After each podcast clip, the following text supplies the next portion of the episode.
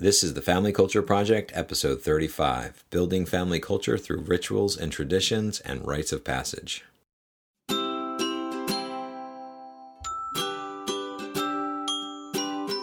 We're Carl and Kimberly Amici, and we're here to help you to live a life of purpose with the ones you love. And become the family you are meant to be.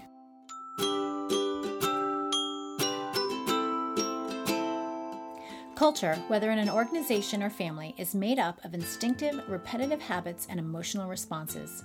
One of the most common ways an organization does this is through rituals. And just like in an organization, culture is not created by a one off team building event or a good orientation day but in the rituals and traditions and rites of passage that are practiced by its people. Today, we'll be sharing with you what rituals, traditions, and rites of passage are, why they're important, and the simple steps you can take to create your own. Carl, why don't you start off by talking to us about the rituals and the ceremonies and traditions that you see within organizations? Within a business environment, rituals usually happen at the team level and can be practiced weekly or monthly or even daily. Teams have rituals to bond with each other, to stay in the loop, and to build a sense of purpose. So, a great example of this is Ritz Carlton. Every day, every shift, throughout every property, the teams get together, the whole entire team actually gets together and does about a 10 minute meeting. And the main thing that they cover in that 10 minute meeting is that the basic of the day, it's called. So they have 20 of these basics, and you can think of them as basically their values. And these are the things that they practice in every um, location that they have. And the basic that each property is actually talking about that day is the same. So there's a consistency across the whole organization. And they every 20 days they go through one per day. And so every 20 days it just recycles. This is a great example where rituals help systematize the core values into a firm. Another good example, but does happens less frequently, is what we call post-mortem. A post-mortem can be done after a project, could be done monthly. You know, it could be really done at any time, but you usually see this um, less frequently than something like the, the ritual of the day. In a post-mortem, you get together basically with the team and you talk about what went right, what went wrong, what could be done better the next time, and you take your learnings away from that. It's a ritualized type routine that helps enable each team member to have a voice. A great example of this was a person that we interviewed not too long ago is Rorke Denver, and he was a Navy SEAL. And part of what makes Navy SEAL successful is this idea of postmortem that each person on the team after each mission comes together and has an equal voice in that meeting about what went right, what went wrong. There's no levels. It's just more about the team bonding, one, but two, improving for the next time, right?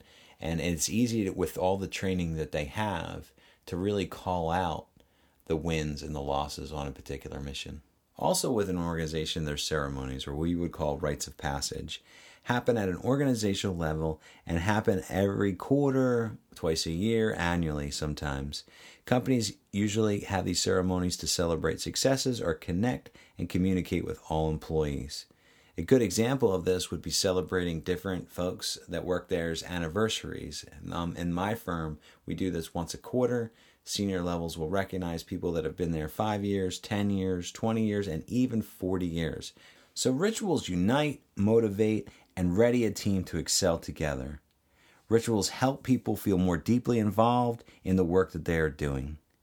People who perform rituals report feeling better, and rituals give us a greater sense of control. So you can imagine that the impact that rituals have within a workplace, and they can also have the same impact within your families. So let's go over what rituals, traditions, and rites of passage are. Now, these three things can overlap, and they often do, but we're just going to simplify each of them for you. We'll start with rituals. A ritual is a sequence of activities that involves gestures and words performed in a set sequence. We do them regularly, monthly, weekly. By definition, a ritual is something that's done often. So there's a difference between a routine and a ritual. And it's not necessarily the action that makes a difference, but it's the attitude behind that action. For example, a routine is getting up every morning, eating breakfast, brushing your teeth, taking a shower, getting dressed, and going to work. But these things are important and they're also things that need to get done, so we do them. However, rituals are viewed as more meaningful practices. There's often symbolism involved, and they have a sense of purpose. So, a couple quick examples of some of the rituals that we do with our family is one on one lunches with our kids. A few years back, I was looking for a way to connect with my kids.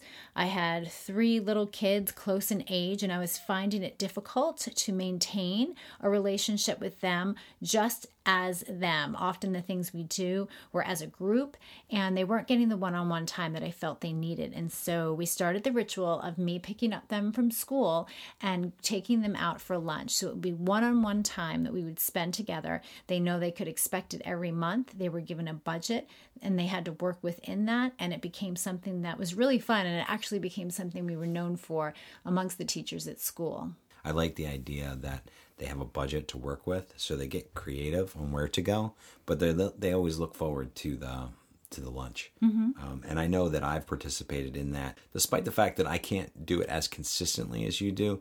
I always enjoy when I work from home to fit in that take taking one of them out to lunch. So, like we said about the difference between rituals and routines, it's not just about the action of eating together. It is about connecting. It is about spending time together. Another good example is the way we run our family meetings. Now, we did an episode on this a while back about what a family meeting is and how you can have your own. Each week we have our family meeting. The kids take turn in running the meeting.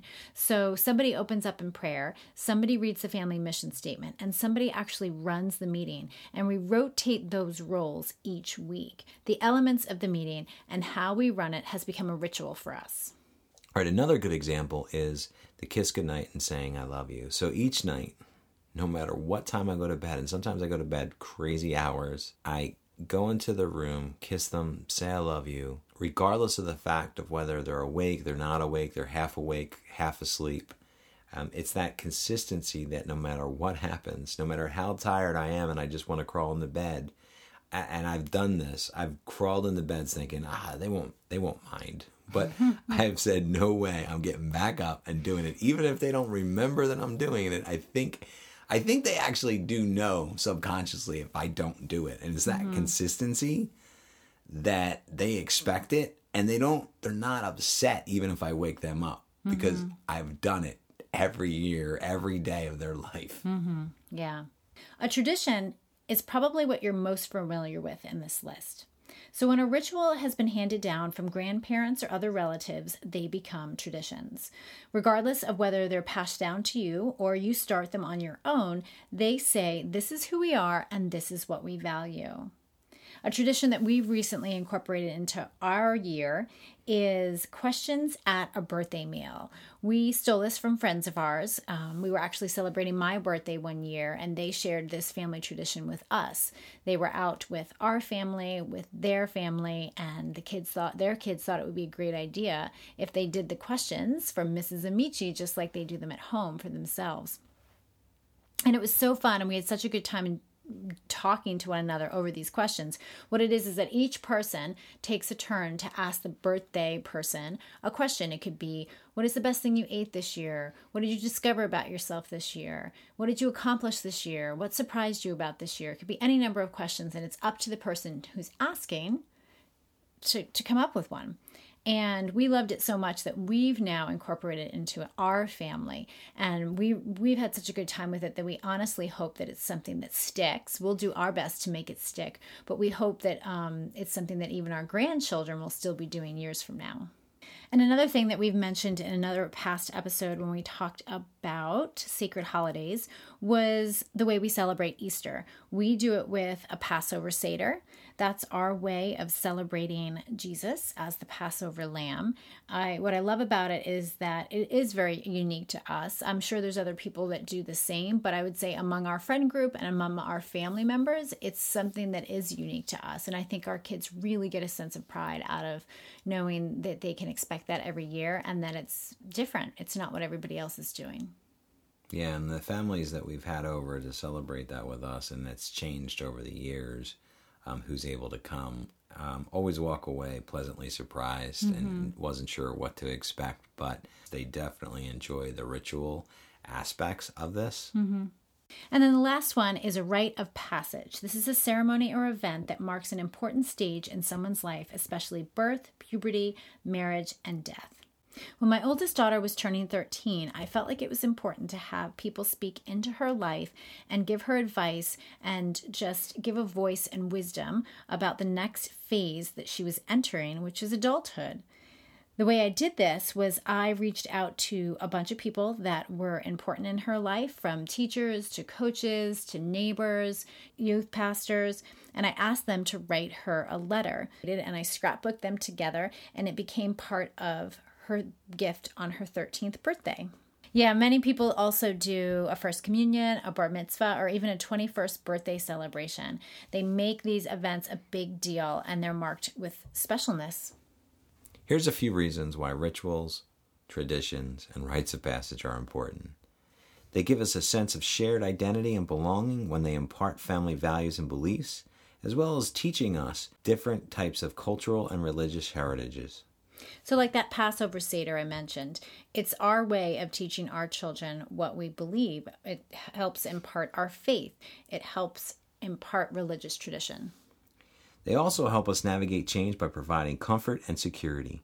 Yeah, when we tuck our kids consistently in every night, whether they've had a good day or a bad day, our kids can count on this. And I think rituals are really great when it comes to navigating change, such as a move or a, even a financial change or a circumstance that they kids can't control. To know that there's certain things in place that they can count on, I think it really provides a sense of security.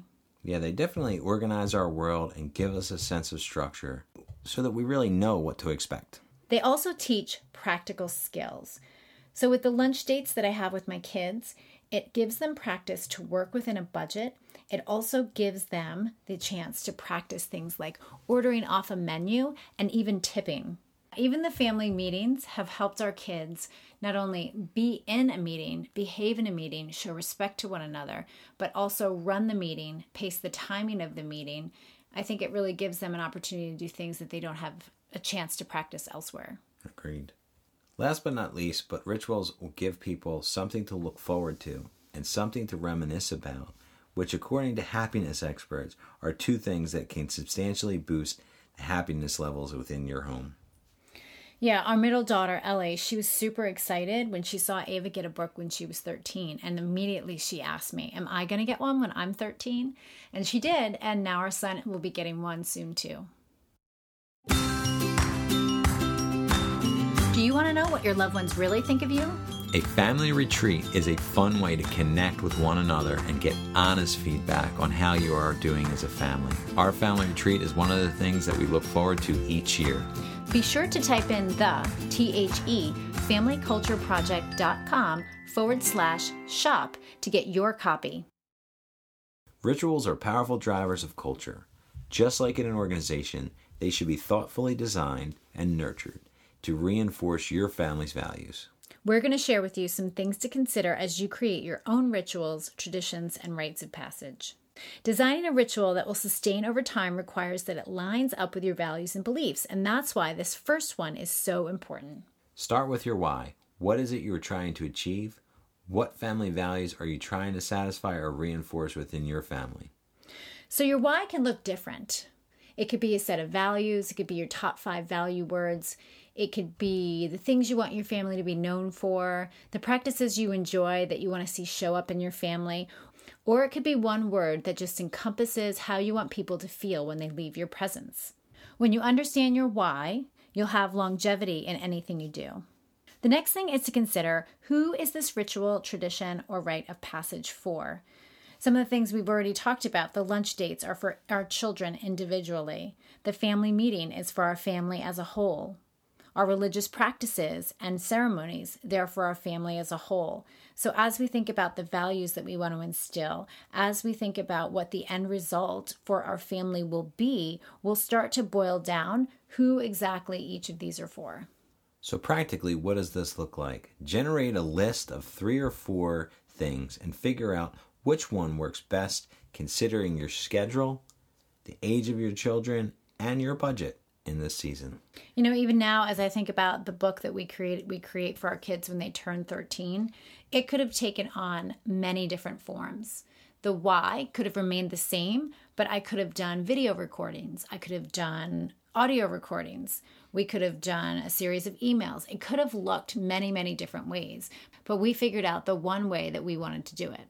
And it's also important to consider how often and how long these rituals, traditions, or rites of passages will exist.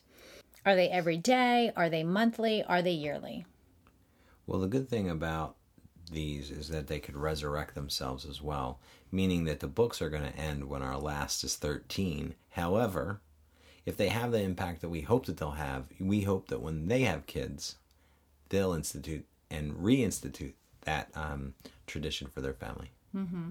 And I also feel like we did have a lot of success in this particular rite of passage that it really has me thinking about okay, when our kids turn 16 and when they turn 18, what are the things that we're going to do to mark those as well?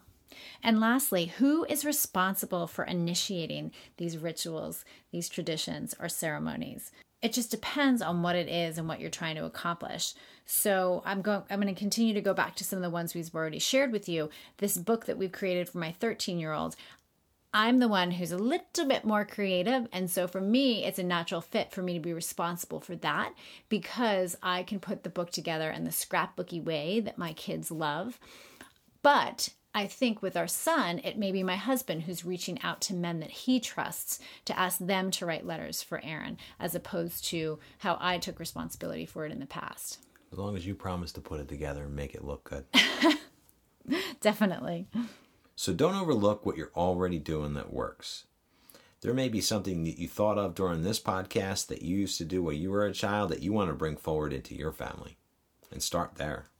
Yeah, I think you might be surprised what you come up with. I think sometimes we overthink creating new traditions or rituals, but I, I bet you there's things that are already in place that you're sort of doing, not really doing, but love. How can you make that more consistent in your life to create the culture you want? What's also important is these things don't have to be time consuming and definitely don't have to be costly. The most important aspect is the consistency.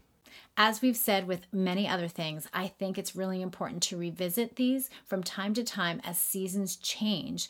We don't want to keep doing things because we've just always done it that way. I think, like, as technology changes, as our kids get older, as our finances change, we can revisit these traditions, keep the core of what they are, and just let them evolve over time. So don't worry if you weren't able to take notes we've created a free resource that shares with you the highlights from today's conversation and discussion questions that will help you create rituals and traditions and rites of passage that will help you build your family's culture. You'll find the link to that in the show notes.